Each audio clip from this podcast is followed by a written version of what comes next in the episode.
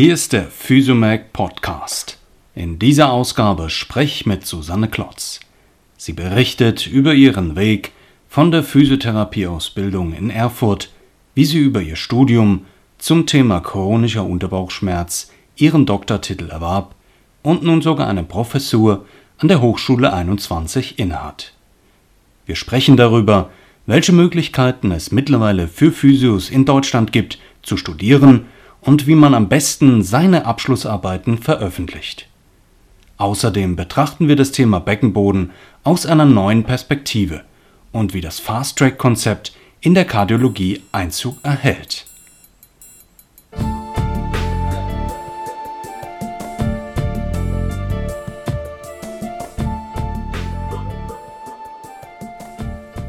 Mein Name ist Tim. Ich bin Physiotherapeut und dieser Podcast ist für alle, die an fachlichen und berufspolitischen Themen rund um unser Berufsfeld Interesse haben. Hier eine kurze Vorstellung des heutigen Gastes. Susanne kenne ich von der gemeinsamen Arbeit im Berufsverband. Sie hat zweitausendsieben die Ausbildung zur Physiotherapeutin in Erfurt abgeschlossen und zweitausenddreizehn einen Bachelor in Fulda erworben. Anschließend zog es sie nach Hamburg, wo sie erst einen Master in Health Sciences und anschließend zweitausendneunzehn den P H D-Titel verliehen bekam. Als wissenschaftliche Mitarbeiterin am U K I, dem Uniklinikum Hamburg-Eppendorf, beschäftigte sie sich überwiegend mit dem Thema C P P S, dem Chronic Pelvic Pain Syndrome. Der chronische Unterbauchschmerz hat eine Prävalenz bis zu siebenundzwanzig Prozent und bezeichnet Schmerzen für mindestens sechs Monate, die mit dem Unterbauch bzw. dem Becken in Verbindung stehen. In der Spezialsprechstunde des U K E hat auch die Physiotherapie einen großen Stellenwert. Zur standardisierten Befunderhebung hat Susanne zweitausendachtzehn einen Artikel in der deutschsprachigen Zeitschrift Der Schmerz veröffentlicht. Sie veröffentlicht regelmäßig national und international. Bekannt dürfte sie jüngeren Berufsvertretern besonders durch die Artikel im Physiojournal aus dem Verlag Die Fachwelt sein. Im Verband Physio Deutschland bzw. Z V K war sie von zweitausenddreizehn bis siebzehn Sprecherin des Bundesstudierendenrates B S D R und hat dort die Rolle der Nachwuchstherapeuten im Verband entscheidend geprägt. Schön, dass ihr zum Physiomag Podcast eingeschaltet habt. Heute darf ich wieder eine Kollegin im Norden von Deutschland begrüßen. Moin Susanne. Moin Tim. Ursprünglich bist du aber nicht aus dem Norden, oder? Nee, nee, ich bin in äh, Nordrhein-Westfalen aufgewachsen, in der Nähe von Dortmund und äh, habe zwischenzeitlich in Hessen gewohnt, in Thüringen, in Schleswig-Holstein und ja, jetzt äh, wohne ich seit ein paar Jahren in Hamburg. Du hast schon öfter Interviews auch für die P T-Zeitschrift gegeben. Wie sieht es eigentlich mit Podcasts aus? Hörst du sowas selber in deiner Freizeit? Nee, tatsächlich nicht. Und äh, das ist mein, mein allererster Podcast. Ich bin sehr gespannt. Okay, ja, schön, dass du dabei bist. Jetzt hast du ja kurz schon erwähnt, ein bisschen privat bist du schon rumgereist auf deinem Weg, bevor wir in die professionelle Laufbahn einstellen und zu berufspolitischen Themen kommen. Erzähl doch gerne ein bisschen was über dich privat, ähm, irgendwie ein paar wichtige Dinge in deinem Leben oder Hobbys, die du machst, sodass die Leute ja, dich noch ein bisschen mehr kennenlernen und deine professionelle Laufbahn noch ein bisschen besser schätzen können? Okay, ja, über mich privat, über mich zu erzählen. Ähm, ähm, ja, ich wohne, wie gesagt, seit ein paar Jahren in Hamburg in einer wunderschönen Altbauwohnung, nicht weit von der Außenalster. Das ist so meine, meine Laufstrecke. Ich äh, laufe sehr gerne. Ähm, ich habe eine Katze zu Hause und äh, einen Mann. ähm, ja, Hobbys. Äh, ich habe früher sehr viel Theater gespielt. Das ist leider jetzt so ein bisschen hinten rübergefallen. Ich habe auch eine Zeit lang, war ich sehr aktiv in der Mittelalterszene. Das ist ein bisschen schwierig, weil hier oben im Norden gibt es fast nur Wikinger und weniger sozusagen die Zeit, die ich bis dato in Thüringen dargestellt habe. Ähm, deswegen mhm. haben wir noch nicht so richtig eine Gruppe gefunden. Und natürlich, äh, ja, nehme ich momentan meinen Beruf ein bisschen in Beschlag. Aber ja, wie gesagt, wenn ich Zeit finde. Also ich laufe regelmäßig und ähm, das, das so momentan, was ich vielleicht als Hobby bezeichnen könnte. Okay, ja, sehr gut. Ähm, ja, dann erzähl mal, wie bist du denn zur Physiotherapie gekommen? Du hast ja, wie du erwähnt hast, nicht im Norden angefangen damit? Ähm, nee, ich habe äh, also hab erst noch die Ausbildung gemacht, ganz äh, klassisch drei Jahre an der Berufsfachschule. Die habe ich tatsächlich in Thüringen gemacht, also bin nach dem Abitur dahin gezogen und ähm, genau, habe drei Jahre die Ausbildung gemacht, habe dann in der Praxis gearbeitet in Thüringen, aber auch schon ziemlich schnell gemerkt, dass das, ähm, dass mir was gefehlt hat einfach, also aufgrund der Ausbildung oder beziehungsweise in der In der Arbeit mit dem Patienten, also mir war es ehrlich gesagt nie genug, einfach nur irgendwie was zu machen, also sozusagen einen Auftrag zu bekommen, dass ich jetzt irgendwie Krankengymnastik mache oder Massage oder was auch immer, sondern ich wollte es tatsächlich auch hinterfragen, was, also was wirkt da eigentlich oder warum mache ich das eigentlich? Und mir hat da tatsächlich so diese kritische Reflexionsfähigkeit gefehlt und ich habe auch gemerkt, so gern ich Physiotherapeutin bin und so gern ich am Patienten arbeite, ich kann mir das nicht vorstellen, dass sozusagen irgendwie über Jahrzehnte dann in diesem, sozusagen in diesem, wir hatten glücklicherweise dreißig Minuten Takt, in diesem dreißig Minuten Takt irgendwie über ähm, acht Stunden oder mehr am Tag, sondern da, da habe ich gesagt, ich brauche schon auch irgendwo ein bisschen noch ähm, ja, andere Aufgabengebiete, sodass ich dann nach knapp drei Jahren in, in, mich entschieden habe, einen Bachelor nochmal in Physiotherapie zu machen, der dann in, in Fulda damals.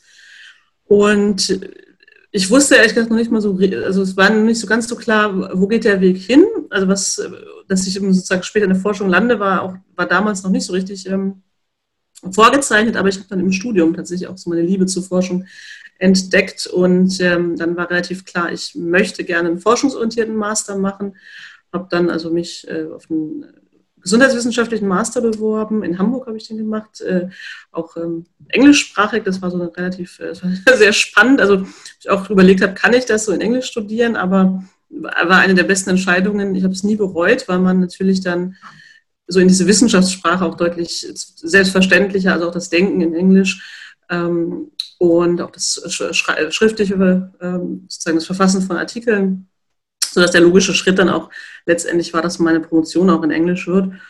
Und ähm, genau, nach dem Master habe ich mich dann, also war für mich klar, irgendwie ab in die Forschung, aber schon auch in die physiotherapie-relevante Forschung, ähm, was natürlich in Deutschland jetzt so ein bisschen schwierig ist, weil wir nicht so diese vorgefertigten Karrierewege oder Karrierepfade haben. Wir haben ja auch nicht solche oder wenig Institute irgendwie so für Physiotherapie, wo ähm, genuine Forschung stattfindet, weswegen ich dann auch einfach mal ein bisschen schauen musste, wo, wo kann ich denn sozusagen diesen Wunsch von Physiotherapieforschung ähm, verwirklichen, nach Möglichkeit auch tatsächlich in Hamburg, weil ich so ein bisschen, ich bin Wahlhamburgerin und würde ungern da wegziehen und ähm, habe dann im Studium, weil dort ein Forschungssemester integriert war, einfach mein Glück am Uniklinikum in Hamburg versucht, habe mich äh, Kontakt mit der dortigen Abteilungsleiterin der Physiotherapieabteilung aufgenommen und die war ganz begeistert und hat gesagt, Mensch, wir finden auf jeden Fall eine Lösung für dich oder ein Projekt.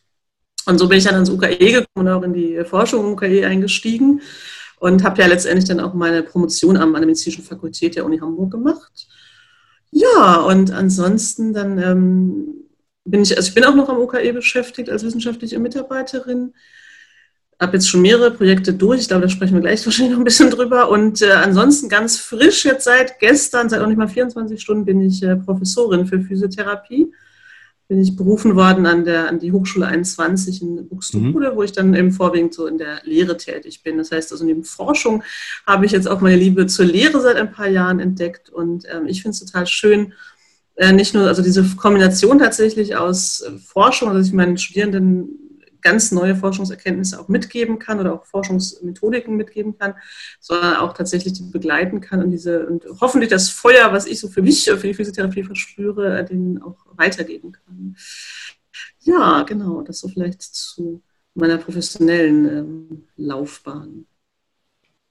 Ja, dann erstmal natürlich herzlichen Glückwunsch dazu, zu dieser Professur. Das ist ja eine tolle Sache. Dankeschön. Es gibt ja noch nicht so viele Physiotherapeuten in Deutschland, die ja, diesen Weg eingeschlagen haben und das erreicht haben. Ähm, wie siehst du das? Also ist das was, was jetzt wirklich kommt in der Physiotherapie in Deutschland immer mehr? Also ich würde sagen, es muss kommen tatsächlich. Also wir brauchen, wenn wir wirklich uns als Profession wahrnehmen wollen und auch sozusagen die Identität entwickeln möchten, brauchen wir mehr Karriere oder beziehungsweise mehr akademische Karrierepfade. Ähm, wir können nicht verlangen, dass sozusagen, die, es gibt ja verschiedene, oder sagen wir mal, es ist ja ein recht, Gesundheitswesen ist ja ein recht komplexes Konstrukt und natürlich auch verschiedene Seiten, die ähm, Evidenzbasierung fordern, angefangen von Kostenträgern, aber natürlich auch als Patient habe ich ja auch ein Recht da, äh, oder auch Interesse daran, dass ich sozusagen die bestmögliche Versorgung bekomme. Ähm, und letztendlich muss man sagen, wir können nicht verlangen, dass andere Berufsgruppen unsere ähm, Methoden auf Wirksamkeit testen. Das heißt, unsere, die, die Forschung über physiotherapeutische Techniken, über Physiotherapie an sich muss tatsächlich aus der Profession selbst heraus erfolgen und dementsprechend brauchen wir natürlich auch das Personal, das dazu ausgebildet ist und das auch kann und die Profession weiterentwickeln kann. Und da dementsprechend ähm, ist sozusagen ähm, Master, Promotion, also es, es, geht, es geht gar nicht darum, dass alle äh, jetzt unbedingt sozusagen in diese, diese Sphären äh, streben. Wir brauchen natürlich eben auch die ähm, Physiotherapeuten, die mit den Patienten arbeiten, aber wir brauchen eben auch einen gewissen Anteil an Kollegen, die dafür sorgen, dass sozusagen die, ähm, die Methoden sich auch weiterentwickeln und wir ähm, letztendlich immer eine qualitativ hochwertige Versorgung bieten können. Mhm. Jetzt machen wir nochmal einen kleinen Schritt zurück zum, zu den Anfängen von deiner Ausbildung. Du hast erst die klassische Fachschulausbildung gemacht und dann danach dich entschieden, noch ein Studium drauf zu satteln. Mittlerweile gibt es ja in fast allen Fachschulen in Deutschland die Möglichkeit, ein Studium parallel zu machen. Und da gibt es ganz verschiedene Strukturen. Jetzt habe ich ja hier eine Expertin, weil du auch Lehrkraft äh, bist. Vielleicht äh, führst du mal ein bisschen die Zuhörer durch diesen, diese verschiedenen Modelle. Da gibt es primär qualifizierend, ausbildungsintegriert. Ähm, manchmal wird das auch parallel mit Begriffen wie ausbildend, ausbildungsintegriert verwandt. Ja, vielleicht kannst du da einfach mal aufklären, was es für Modelle gibt und ja, aus deiner persönlichen Erfahrung eine Empfehlung aussprechen. Was sollten jetzt junge Physiotherapeuten eigentlich machen, wenn sie da vor der Wahl stehen? Mhm. Ähm, ja, ja es ist, tatsächlich ist es relativ äh, komplex momentan. Also wir haben ja ähm, also mindestens drei Modelle aktuell. Wahrscheinlich könnte man eher auch schon von vieren sprechen. Wir haben ähm, immer noch die Möglichkeit sozusagen additiv, also sprich mal jemand macht ganz normal die Ausbildung oder hat auch die Ausbildung schon gemacht und setzt dann noch ein Studium drauf, so wie ich das gemacht habe. Das war also auch nicht verzahnt in dem Sinne. Das ist aber, oder also beziehungsweise diese Möglichkeiten wird es auch weiterhin geben, weil wir natürlich auch die Möglichkeit geben müssen, für schon fertige Berufsangehörige noch irgendwie sozusagen einen, einen Bachelor-Titel zu erwerben. Das heißt, dass solche Nachqualifizierungsstudiengänge gibt es noch. Dann gibt es das, was du sagtest, diese ausbildungsbegleitende oder ausbildungsintegrierende Studiengänge, was man so als dual zusammenfassen könnte, das ist manchmal auch ein bisschen Wortklauberei, hängt auch damit zusammen, sind es sozusagen, also laufen, laufen Studium und Ausbildung eher so parallel, wenig verknüpft, würde man eher so von ausbildungsbegleitend sprechen, oder gibt es tatsächlich auch eine inhaltliche Verzahnung der Module zum Beispiel? Dann würde man eher so Richtung Ausbildungsintegrieren sprechen, dass also die beiden ähm, Ausbildungsstätten, beziehungsweise bei uns sind es ja sogar drei Lernorte letztendlich, wenn man die ähm, praktischen Ausbildungsorte noch hinzunehmen muss, äh, möchte, dass dies sozusagen mehr verzahnt ist. Ähm, das ist ein Modell, was sehr, ähm, also was auch den Studierenden sehr viel abverlangt tatsächlich, weil sie eben zum einen an der Schüler einer Fachschule sind und zum anderen aber auch Studierende ähm, und sie haben tatsächlich einen recht hohen ähm, Also da sind sozusagen diese, diese zwei Philosophien, sind da auch so ein bisschen, ähm, ich kenne das selber, weil sozusagen meine, also beziehungsweise ich kenne das aus Sicht meiner Studierenden, weil wir sind eine duale Hochschule, unser Studiengang ist ausbildungsintegrierend. Ähm, da lernen, sind jetzt nicht immer so, so ein Spannungsfeld zwischen Studium, wo wir natürlich auch viel sagen, bleibt kritisch, hinterfragt ähm, viel und äh, der Ausbildung, wo dann sozusagen so ein bisschen das auch den, ähm, wo es mehr schulisch auch tatsächlich statt ähm, Ja, stattfindet momentan. Und der dritte Weg ist tatsächlich das, was man als primär qualifizierend bezeichnen würde.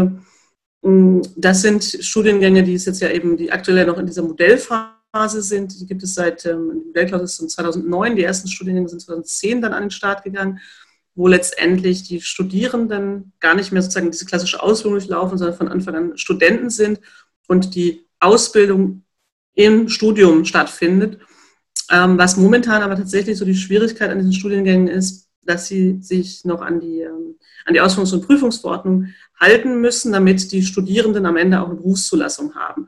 Und das ist natürlich so eine Schwierigkeit gerade, da trifft ein Konstrukt, ein Ausbildungskonstrukt, das relativ rigide ist, auf die Philosophie eines Studiums.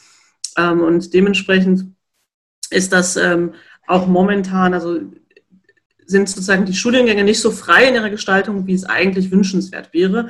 Und wir hoffen ja alle darauf, dass letztendlich die, ähm, die Entscheidung über diese Modellklausel schnell getagt oder schnell gefasst wird. Das wird planmäßig Ende nächsten Jahres sein. Im schlimmsten Fall sagen sie, es wird nochmal verlängert, die Modellklausel, was wir alle nicht hoffen. Aber ähm, dass sozusagen dann auch die, die, die ähm, Gestaltung des Studiums freier werden kann, weg von dieser starren Ausbildungsverordnung. Ganz allgemein, wenn ich jetzt, das war ja sozusagen der zweite Teil deiner Frage, wenn ich, was ich jungen Schulabgängern raten würde, ähm, wenn ihr die Chance habt, nutzt auf jeden Fall ein Studium. Also ich hätte damals, äh, damals zweitausendvier, als ich Abi gemacht habe, gab es tatsächlich noch nicht so viele Studiengänge. Äh, auch diese Möglichkeit der, des primär qualifizierten Studien, äh, Studiengangs gab es noch nicht. Ich hätte es gerne von Anfang an studiert. Und dementsprechend, ich äh, würde tatsächlich jedem raten, nutzt ein Studium einfach. Das ist äh, ähm, der oder sollte der Weg der Zukunft sein, tatsächlich. Ja, da kommt ja oft das Argument, was bringt mir dieses Studium? Hast du die Frage sicher auch schon mal gehört von, von jungen Physiotherapeuten, die sich noch nicht ganz sicher sind, ob sie das machen sollen oder nicht. Was antwortest du darauf? Was bringt ein Studium? Ähm, also der Wert eines Studiums kann man natürlich in vielen, also auf vielen Ebenen messen. Wenn man jetzt sagt, äh, rein monetär zum Beispiel, muss man natürlich sagen, die Krankenkassen zahlen nicht per se mehr einem Bachelor-Physiotherapeuten, also eine Vergütung einer Physioleistung, als einem, in Anführungszeichen, nur Ausgebildeten. Das natürlich nicht. Aber es gibt tatsächlich immer mehr Ähm, Stellen, die tatsächlich auch für Bachelor-Physiotherapeuten ausgelegt sind, wo es dann auch, wo auch die, ähm, die Praxisinhaber oder eben die Chefs, die Abteilungsleiter erkennen, dass sozusagen ein Studium Mehrwert hat und das auch monetär vergüten. Ähm, es ist natürlich was, was auch eine persönliche Weiterentwicklung oder mehr Optionen letztendlich bietet. Also ähm, zum einen habe ich tatsächlich so diese Möglichkeit, weiterzugehen Richtung Bachelor, Master, Promotion perspektivisch. Ähm, es ist aber auch eine andere Art der Wissensvermittlung, dass ich also selber auch ähm, mehr oder sagen wir mal noch andere Skills hinzubekomme, also zum Beispiel mhm. Reflexionsfähigkeit, so diese persönlichen Kompetenzen. Ich will nicht sagen, dass das, das per se nicht durch die Ausbildung auch geschehen kann, ähm, aber tatsächlich muss man sagen, so der ist mal die, der, ähm, die Ausbildung, wenn wir alleine in den Qualifikationsrahmen schauen, also die Ausbildung ist ja aufgelegt, also angelegt auf ähm, E Q R, also Europäische Qualifikationsrahmen Stufe vier, wo es ja viel um Anwenden geht. Und ein Studium ist auf E Q R sechs angelegt, wo es tatsächlich dann schon um ja, eigenständiges ähm, Analysieren, Erfassen, Weiterentwickeln, Reflektieren geht. Das heißt, da sind schon auch andere Kompetenzen gefragt. Und ähm, ich kann es auch so aus eigener, aus meiner eigenen Biografie sagen, in meiner Ausbildung war es tatsächlich sehr so, Ähm, ja, anwendungsorientiert im Sinne von, okay, du hast diesen Baukasten äh, und dann nimmst du das daraus und machst das so und wendest das an irgendwie. Aber es wurde wenig hinterfragt. Auch hinterfragt, also was ist, ist das überhaupt sinnvoll, was ich da mache? Was ist so meine Rolle in diesem ganzen Prozess? Ähm, und jetzt, im Stud- als ich dann im Bachelor studiert habe, habe ich tatsächlich gelernt, so kritisch zu hinterfragen, ähm, nicht nur das, was ich mache, in Frage zu stellen, auch meine Rolle in diesem Prozess zu reflektieren. Und von daher, ich, man kann sehr, sehr viel da mitnehmen durch ein Studium. Ähm, deswegen muss man, also wie gesagt, wenn man sagt, nur, wenn es nur darum geht, kriege ich dann mehr Geld von den Krankenkassen, das momentan tatsächlich nicht, aber ähm, für die, ähm, für die eigene Weiterentwicklung und auch für die Weiterentwicklung der Profession beziehungsweise für die Entwicklung des oder der, der Qualität der Behandlung, ähm, das ist ja auch was, was sozusagen nicht nur meine eigene persönliche Aussage ist, da gibt es ja inzwischen auch etliche Verbleibsstudien, die äh, tatsächlich auch sagen, die haben einen Mehrwert durchs Studium, also da wird tatsächlich die Behandlung auch anders. Man hält sich in jedem Fall natürlich auch viel mehr Perspektiven dann später offen, wenn man überlegt, was passiert noch alles mit der Physiotherapie. Wie war das bei dir? Also, wie bist du eigentlich darauf gekommen, Physiotherapeut zu werden? Und hättest du damals gedacht, dass du jetzt so diesen wissenschaftlichen Weg irgendwann mal einschlagen wirst? ähm, das, ist eine, das ist eine süße Geschichte, aber die habe ich auch gestern in meiner Antrittsvorlesung erzählt. Ähm, und zwar, ähm, als ich so acht, neun Jahre alt war, so ungefähr, habe ich meine Liebe zum Fußball entdeckt und ähm, bin Fan von Borussia Dortmund geworden. Ich bin, bin ich immer noch. Mhm. Ähm, und als ich dann Fußballspiele gesehen habe, das war immer so ganz faszinierend, wenn dann irgendwie einer gefoult wurde. Aber man hat fast gedacht, so, jetzt ist, muss, die Amputation droht schon so ungefähr, also wie theatralisch, die sich letztendlich dann auf, die, auf den Rasen geworfen haben, rumgewälzt und ein mhm. Riesengeschrei. Und dann kamen eben diese Menschen, oder in dem Fall fast waren es ja tatsächlich auch mehr Männer in dem Profifußball, es sind ja immer noch der Großteil männlich. Physiotherapeuten im Profisport und äh, mhm. Profifußball. Und ähm, genau, die kamen dann letztendlich mit ihren ominösen Köfferchen auf, die, auf, die, auf den Rasen gerannt und dann haben sie irgendwas gemacht, zwei, drei Minuten und schon stand er wieder und konnte weiterspielen. Und äh, das hat tatsächlich so unglaublich Eindruck auf mich hinterlassen. Das will ich auch werden. Das, äh, ich wusste dann tatsächlich noch nicht mal, wie das, äh, also wie dieses Berufsbild heißt. Und wollte unbedingt, ich habe mich schon quasi im Gedanken schon fast selber im Westfalenstadion als Physiotherapeutin vom B V B gesehen, so ungefähr. Und ähm, dann habe ich mich tatsächlich also über diesen Beruf mehr informiert, wusste irgendwann, das heißt Physiotherapeut und habe gelernt natürlich, dass dieser Profisportbereich ein sehr kleiner, spezialisierter Anteil von Physiotherapie ist und dass wir natürlich ein riesen Spektrum an Einsatzmöglichkeiten haben und Ähm, ja, das hat mir total gefallen und ähm, da bin ich dann auch dabei geblieben. Also da mein Berufswunsch stand schon sehr früh fest, hat sich auch nie geändert. Und was sich dann tatsächlich ein bisschen so geändert hat, ist eben diese Ausrichtung, dass irgendwann äh, das Ziel nicht mehr unbedingt war, Physiotherapeutin bei Borussia Dortmund zu werden. Ähm, dass ich dann auch erstmal sozusagen mit äh, ja, Otto-Normalverbraucher quasi ähm, als Patient äh, mich da gesehen habe. Und wie gesagt, es war nicht von Anfang an geplant, dass ich irgendwann mal so in die Forschung, wissenschaftliche Richtung gehe.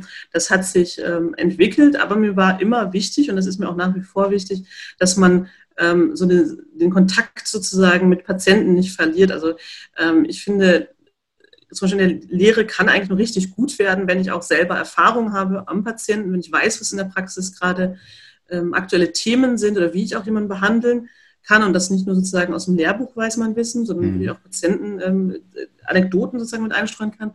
Und Gleiches gilt für mich auch für die Forschung. Ich muss ja auch wissen, was sozusagen, ähm, wo ist gerade Forschungsbedarf? Also ähm, manchmal wird ja Forschern auch so ein bisschen vorgehalten, dass sie irgendwie in diesem sprichwörtlichen Elfenbeinturm sind und, und weg von der, also vollkommen weg von der Basis irgendwie forschen.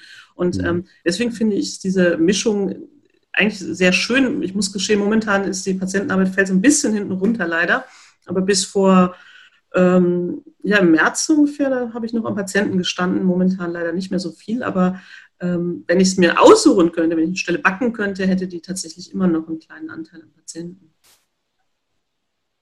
Okay, ja, interessante Geschichte, ja. Also du hast dann aber mit äh, Fußballern so physiotherapeutisch gar nichts mehr zu tun gehabt.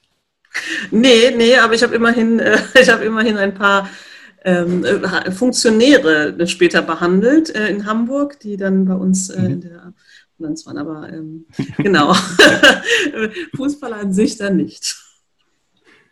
Ja, gehen wir mal an, über die Stationen deiner ähm, Abschlussarbeiten ganz kurz, also zu deiner Bachelorarbeit, da hast du Graded Activity ähm, untersucht, ja. Vielleicht ganz kurze Zusammenfassung, was kam da so bei raus? Ist das ein Ansatz, den du weiterhin auch empfiehlst?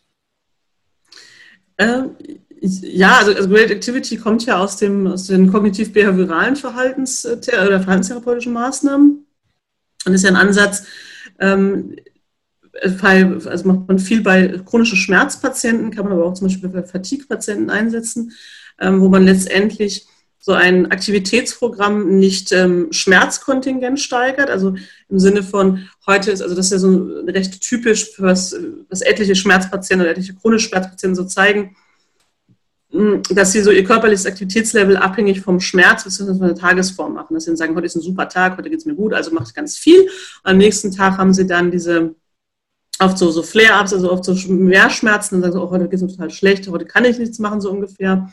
So dass sie immer irgendwie so in so einem Zickzackverlauf sind, was die Leistungsfähigkeit angeht und aber nicht wirklich so weiter, nicht, nicht steigern können.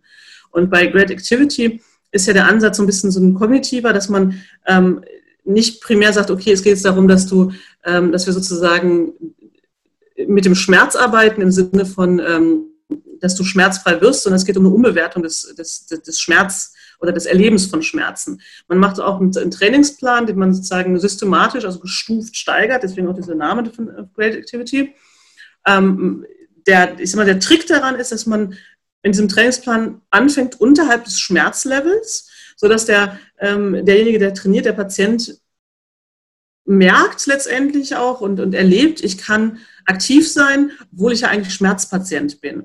Und ähm, ich kann auch was erreichen letztendlich. Und äh, dementsprechend kommt es zu so einer kognitiven Umstrukturierung, also im Sinne von Erleben, dass ich aktiv sein kann, trotz der Schmerzen, dass diese Schmerzen gar nicht mehr so im Vordergrund stehen.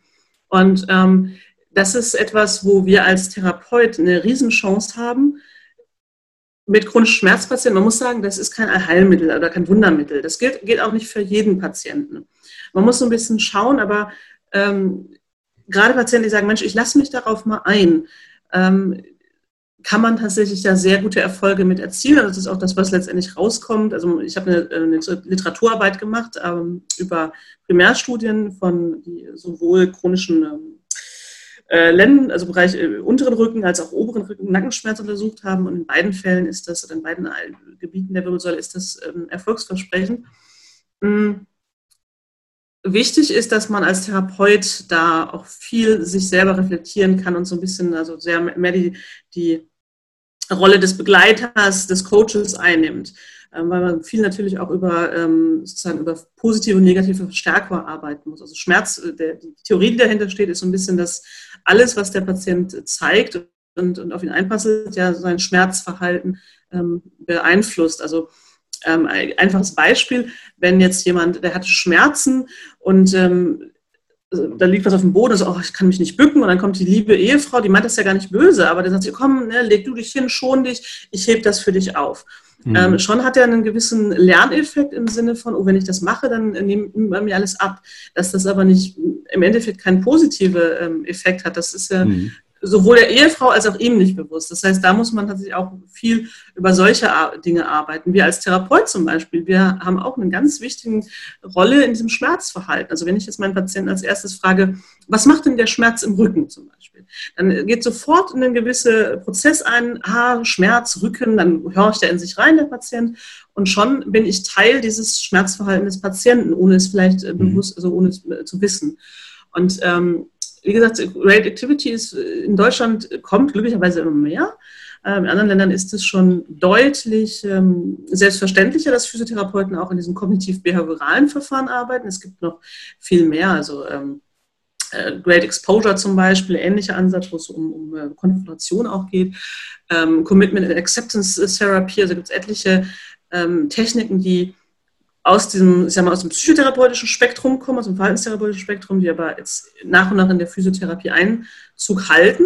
Und die, auch da gibt es gute Untersuchungen drüber, die auch tatsächlich sehr gut von Physiotherapeuten ausgeführt werden können. Natürlich mit gewissem Schulungspotenzial vorher, dass wir auch ähm, entsprechend darauf vorbereitet sind, aber das ist was, was ein sehr gutes, ähm, ich sag mal, Handwerkszeug ist, in Ergänzung zu anderen Therapien. Wie gesagt, es geht nicht darum, dass das das Heilmittel alle, eins für alle ist und auch nicht vielleicht bei jedem Patienten funktioniert, aber ähm, es ist auf jeden Fall eine sehr gute Option, die man bei chronischen Schmerzpatienten hat.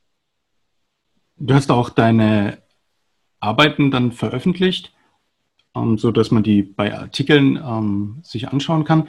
Also du hast es jetzt, glaube ich, bei fast allen Sachen von dir gemacht, dass du da Artikel draus gemacht hast und die veröffentlicht hast.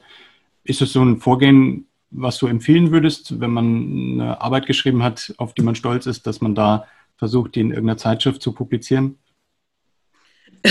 Also ich glaube, sollte man, also A, sollte man auf jeden Fall ja irgendwie stolz sein auf das, was man gemacht hat, weil es ja auch ein Meilenstein ist. Und B, ich, ich kann es nur jedem raten, das zu, ähm, zu veröffentlichen. Also nicht nur, äh, ich sag mal, für den eigenen Karriereboost im Sinne von, ich kann mir eine Veröffentlichung auf meinen Lebenslauf äh, schreiben, sondern tatsächlich geht es ja auch darum, dass wir als Profession uns weiterentwickeln möchten. Und es gibt, wird sehr viel produziert an Forschung, an Erkenntnissen im Rahmen solcher Abschlussarbeiten oder auch in anderen äh, Projektrahmen, aber die dann teilweise gar nicht den, den Einzug finden in die Community, also in die, in die, in die Praxis letztendlich, weil sie nicht veröffentlicht werden. Und das ist sehr, sehr schade. Wir haben, ähm, also ich glaube, es ver ähm, schwindet tatsächlich ein Großteil an auch spannenden Erkenntnissen einfach so in der Schublade.